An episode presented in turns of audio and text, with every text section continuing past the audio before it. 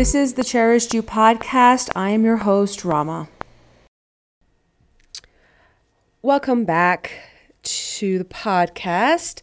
Uh, this week, I'm going to be talking about mindset as one of the five pillars of self care. Um, I was reading back through some of the old stuff that I had written about mindset, and I was I found it kind of funny because um, a lot of it still applies, which is, I guess, a good thing. Uh, it turns out you know, some of the stuff that I had thought of that were true years ago are still true um, after, you know, kind of putting in the work and kind of testing out what I thought was um, was right. So, you know, in a sense, a lot of this stuff is evergreen. But the other thing that I found out that um, it's is the whole you know what you know when you know it, and awareness kind of comes around certain things over time, over repeti- repetition and uh, testing and retesting and doing the work on yourself, you you start to figure out whether your previous knowledge, your previous assumptions are true or not. And I like to kind of, especially with my mind, because again, all of this comes from the context of childhood narcissistic abuse, even a um, you know teenager or adult narcissistic abuse having that kind of baseline that really messes with your mind. Um, to even be involved in a narcissistic abuse situation you are going to be mind fucked. That is kind of the underlying tenet of all of it because otherwise you you would be able to leave as soon as something didn't feel right but you don't. You stay and you stay for years, even when you know something is wrong. It takes so long to come out of those situations.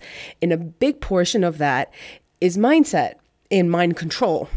And this is also coming from the fact that I've always been a little bit obsessed with cults. And I think Part of that is because I realized early on in my family that my family was a cult.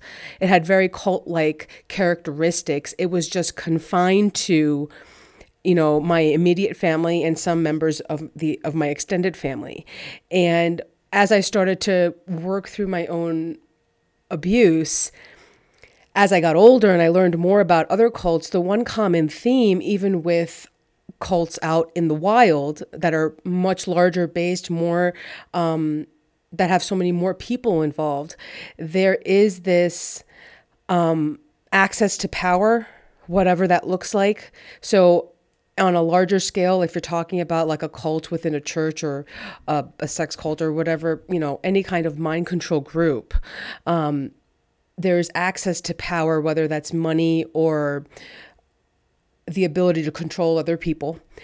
And within our within my family, what that access to power was was the access to shelter, to food, and to some access to money, whether that was through my family's business, whether that was through my mother's access uh, my, my mother's control of the, the, the family's finances overall, um, the ability to go to school or not, um, all of that was in her purview. So if you wanted to get access to any of those things, you had to abide by her rules and not you couldn't say anything out loud about what was bad about about bad about her if anything was at all you had to um, agree with complete obedience to what she wanted. Um, and also, you had to um, submit to the gaslighting that was just part of.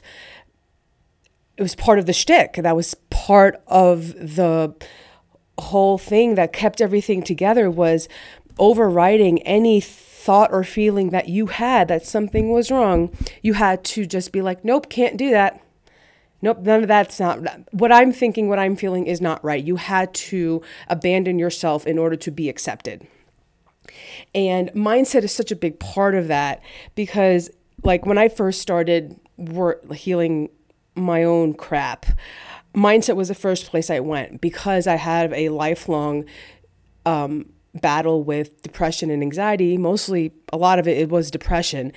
And I always had these underlying thoughts of inadequacy, of being unlovable, of being unworthy, of having good people in my life. I thought like I could only ever attract crappy people um, because why would good people want to be around someone like me? Whatever that meant to me at the time. And so when I was introduced to mindset work, it was so easy to be like, oh, if I just change my thoughts and I won't feel this way. And for a long time, I did what was what is considered now spiritual bypassing. The term didn't exist 10, 15 years ago. Um, but that is, or at least it wasn't in my consciousness, the term of spiritual bypassing. But when I first got into mindset work, I used mindset work as a way to, again, still continually abandon myself, abandon my feelings and my ability to feel them. Um, in, uh, by just telling myself that my it was my mind that was a problem. Somehow my brain was defective and kept coming up with these thoughts instead of going to the root of the problem figuring out whose voice was my was my mind mimicking like all that stuff I heard about myself, where was that actually coming from? It wasn't coming from me because I didn't think about like when I actually like broke it down, that's not what I thought of myself as. That was my mother's voice that I had internalized as a child that was telling me that I wasn't good enough, that I wasn't worthy of anything, that I wasn't going to be loved, that I would never have good people if she wasn't there to approve it. If she didn't say that this person was good or this was allowed or I was allowed, like, I was okay to be loved in this instance. Unless she said it was okay, it was not okay. And that was the voice that caused, that would create this endless loop of negative thoughts that I was constantly stuck in that was characteristic of my depression. And mindset work, I put it in as a pillar because it is at some point necessary once you've worked through the, um, physical manifestations of your trauma, when you start reconnecting to your body, um, you then have and you start processing the trauma literally physically processing the trauma outside of your body um, out of your body out of your field um, it's so much easier to change your thoughts to match your new energy than it is to go and try to change your thoughts to get to a new energy. And mindset work is always kind of, I feel like it's always taught like if you change your thoughts then you change your life and it's just like it's not that easy. And that honestly isn't the path. If you change your body's holding of the trauma then you can go in and change your thoughts once there's not a physical reaction to those thoughts anymore. Once you no longer feel unworthy then you're going to you're, you're able to interrogate the thought that tells you you are and you can go in and be like okay well that's crap. So i'm going to start practicing that no wait i am worthy of whatever it is that i want. Whatever it is that i tr- I, I desire to see in my life i'm worthy of any of it. As long as it brings harm to no one and i don't harm myself. Like that that for me is kind of what I use as a baseline. As long as I'm not harming anyone else and I'm not harming myself, then it's allowed, whatever that looks like. And instead of like trying to change your thoughts and expecting that to somehow magically change everything. It just doesn't work that way. We are all traumatized to an uh, to some extent, and we have all experienced narcissistic abuse to some extent because we are surrounded by a bunch of people who are stuck in that narcissistic phase of their life. They were never able to grow out of it. They were never able to be nurtured out of it because there wasn't a lot of nurturing in our childhoods. That's just not something that was that was there. So I recommend that you go and check out the blog post that goes with this episode. Um, so that you get a better idea of where I'm coming from with mindset and then also everything I'm saying here will make probably make a little bit more sense as far as context is concerned. Um, a couple other points that I'm making in conjunction with that post is um, it's also much easier to change your mindset when you're surrounded by people who share the mindset that you are working toward. So, for example, um, this is why, again, I'm going back to like the cult theme. Um, with my family, I did a lot of my healing work when I was not with my immediate family. I would go back and visit them, and somehow, like this happens to everyone, you kind of fall back into old patterns to just kind of fit into whatever your role was in your family, especially if it's an abusive family. Um, so all the work that I would do would feel like I did none of it because um, I would watch myself, I would see myself fall back into these patterns and then beat myself up for not being able to stay true to who I knew myself to be in the context of my family. Whereas when I was at school or away from my family, whether that was work or whatever other context, it was so much easier to stick to my new mindset, my new habits, all of that, um, because the people around me were doing the same thing. All of my habits and my and my thoughts and the way that I approach things seemed foreign to my family because they themselves didn't do this kind of work. No one really in my family has. So even I think even now, I mean, I haven't spoken to really um, many people outside of my youngest brother a little bit, but not enough to know um, if anything has changed. By all respects that I know of, everything's still the same as it always has been in my immediate family. Um, whereas me being who I am, the black sheep of the family, the one who kind of went into this work, um, being the the one who breaks the generational curse that we have, the generational trauma that we carry. Um, when I'm around them, it's really hard to be me. And when I'm not around them, all of a sudden it's so much easier because I'm, again, who you're surrounded with, your environment of people is just as important as your physical environment. And that's why I also talked about community and connection in the previous episode because it's so much, um, so much of our healing is done with people uh, yes, a lot of it you kind of do on your own, but so much of it is also learning how to relate with people on a healthier level. And that means being very selective about who you do allow into your physical and energetic space and making sure that you yourself are upholding whatever boundaries you need to in order to have healthy relationships so that you can continue to do your your growth work the way that it needs to be done for you to feel however you want to feel to have the life that you want to have. Um, another point is that uh, mind over matter, that kind of term gets tossed around a lot. It's a fallacy. It's actually not true. You cannot outthink yourself, outthink your way out of a problem. Um, you cannot outthink your way out of a feeling. You cannot outthink your way out of your trauma. So you need to my my recommendation to anyone because again, I keep coming back to this cult theme lately. And and the one thing that I've noticed with cults across the board that was also present in my childhood family dynamic was this overriding of what you felt was wrong. And because what you felt didn't matter as long as you did what you were supposed to do to whoever wh- whoever you had to please.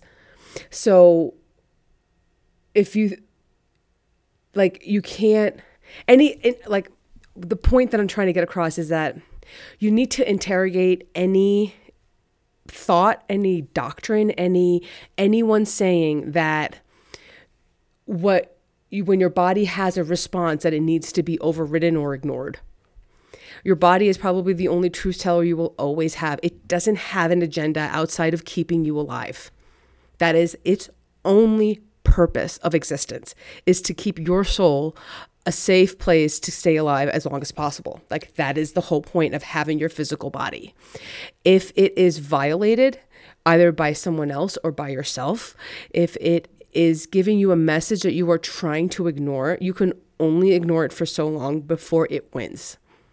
It will always win. And anything that tells you that what you feel, what and not even so much as like energetic feelings, but like what your body is telling you. If it's anyone says that it's wrong, it's not it's not to be listened to, it's to be ignored. It's it's just something you need to get over. Get out of that room as fast as you can. Because at no point in anything that is actually for your greater good is anyone going to tell you that your body is wrong.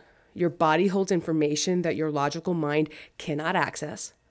and your even your your it, it's it is the it is the foundation of what of your existence on this planet. It's not going to be wrong. It needs to be listened to, it needs to be acknowledged, and it needs to be processed. Whatever it is and sometimes it'll be some of that and not all of it but whatever it is anything that tells you that your body is not right or is betraying you none of that is true your body is going to do whatever it can whatever it can to get your attention so that you listen to it because at the end of the day, that is the thing that you entered this world with, and that is the thing you will be exiting this world with. That is the only thing that is true.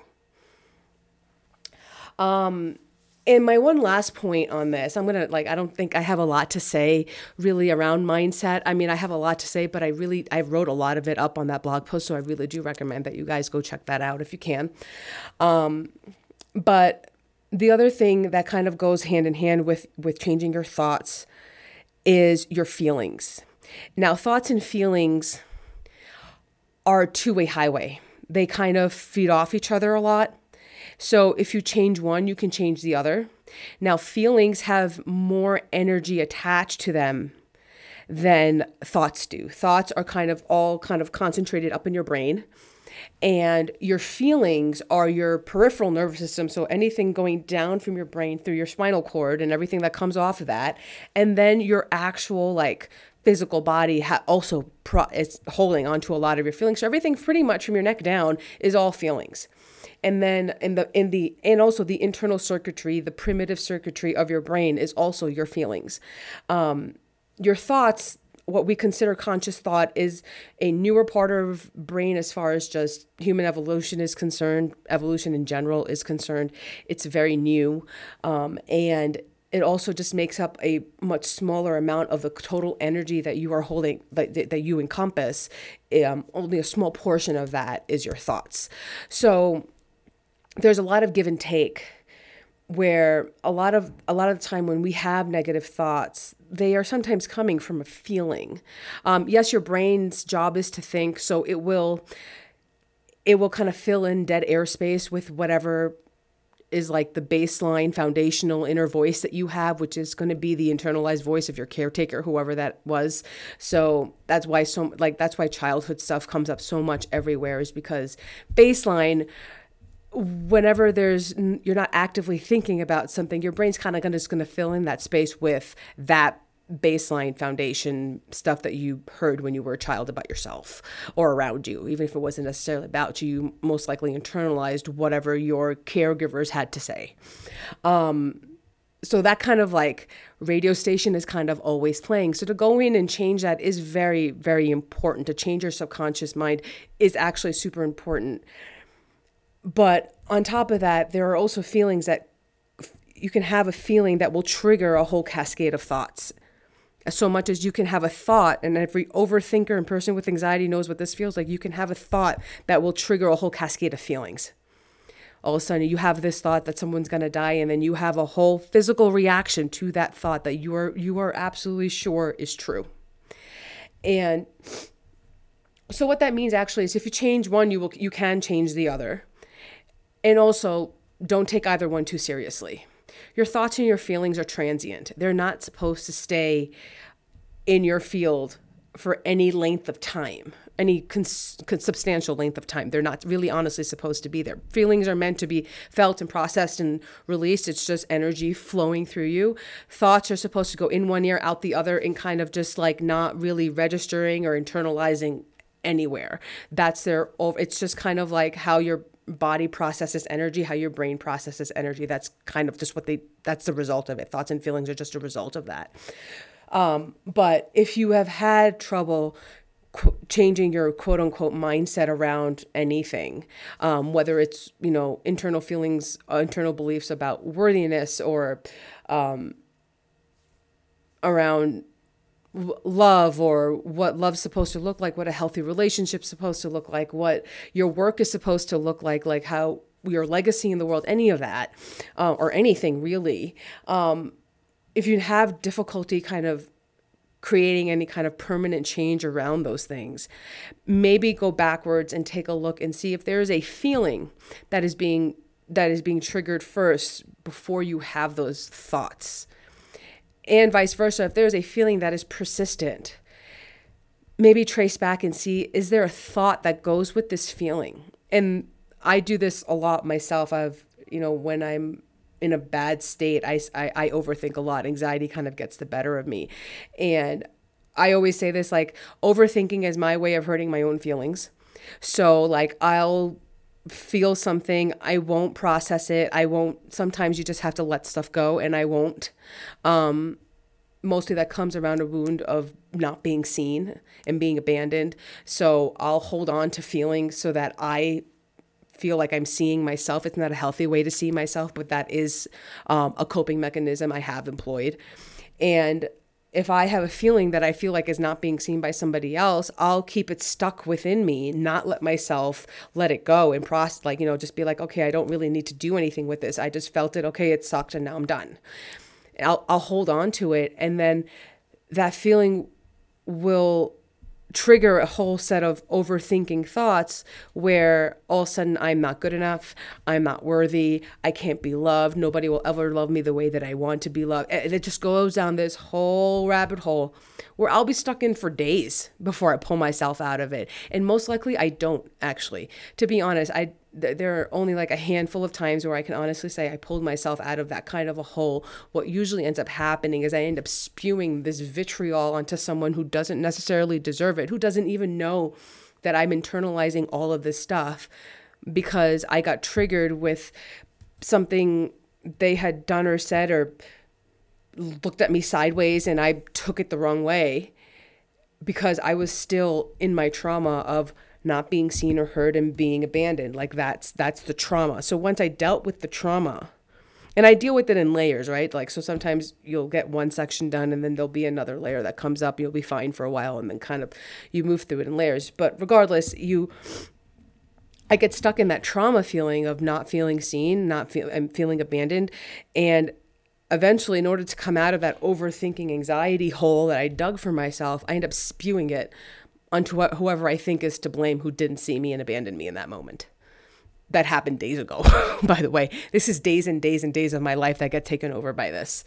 Um, I go through periods of time, and I happen to be in the middle of one right now where I'm just like, I feel like I'm not holding on to things for too long. I'm letting them go. If it still does bother me longer than it should have, which is about 20 minutes, by the way, if you want to have um, an idea of what healthy emotion what what healthy feeling looks like. Like when they say feel your feelings what that looks like is usually it takes about 20 minutes. You should be able to get over most things in about 20 minutes and this is all with the caveat that it's not abuse. Um, hurt feelings, disappointment, all my that stuff, for the most part, unless it, you know, again, unless there are deeper feelings of like betrayal or guilt or shame or anything like that, that might require a little bit more time and effort. But for the most part, day to day stuff, it's about 20 minutes. If you're still kind of stuck on it after about 20 ish minutes or so, sit with it. Like, don't distract yourself. Don't, you know, don't do anything. Just sit with it, let it come up because most likely there is a childhood thing or a teenage thing that's kind of stuck there. And that's what needs to come out. This feeling is kind of holding on to that. And that's what's anchored into you. And so once you let go of that root, then all of a sudden the feeling's not going to be there. Neither are the thoughts really associated with it. You can at least be able to um, have the wherewithal to be like, okay, this thought is not mine. Um, or at least that's not, this thought doesn't apply here. At the very least, you can do that much so I hope that like I'm gonna say again that the, the blog post that goes with this episode is actually um, has goes into detail on more of like um, didactic things around mindset. I talk about the gut brain connection in there, um, which I think um, can help some people kind of make sense as to um, what uh, how your body plays a role in your mindset uh, there's some stuff about self talk, which I, I kind of mentioned in this one is um, do we know where that voice is coming from? Um, do you know that your ego isn't really you? So, um, trying to make sure that we identify whose voice we're hearing in our head, because most likely it's not going to be our own, and to be able to understand what your voice is going to sound like when it's you so that you can override that yeah, that brain talk with with what you want to be true. Again, your brain is very very suggestible to the thoughts that it that to, to thoughts that you implant into it.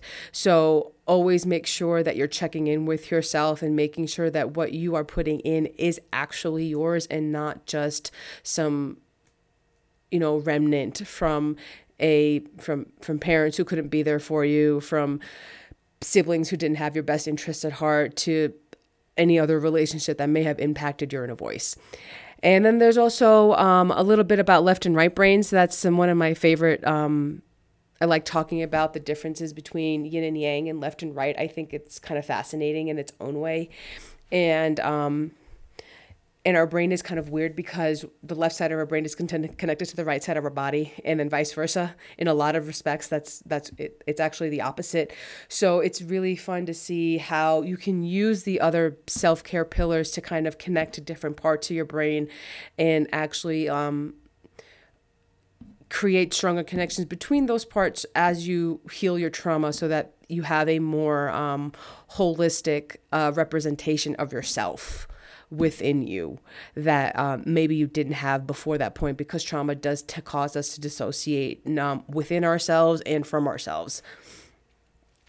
But um, I will be back next week with another, with the last pillar, actually. Um, until we're to go into supplements, and um, that's always a fun one to talk about because people like having uh, some quick fixes. But I'll, I'll go over that in a little bit, and then um, that'll end the series on the self care pillars, and um, then we'll move on to more um, conversational stuff, more like day to day in the life of how you deal with trauma, childhood trauma, and what narcissistic abuse looks like more on a um, more on a life level um, outside of just um, crazy families.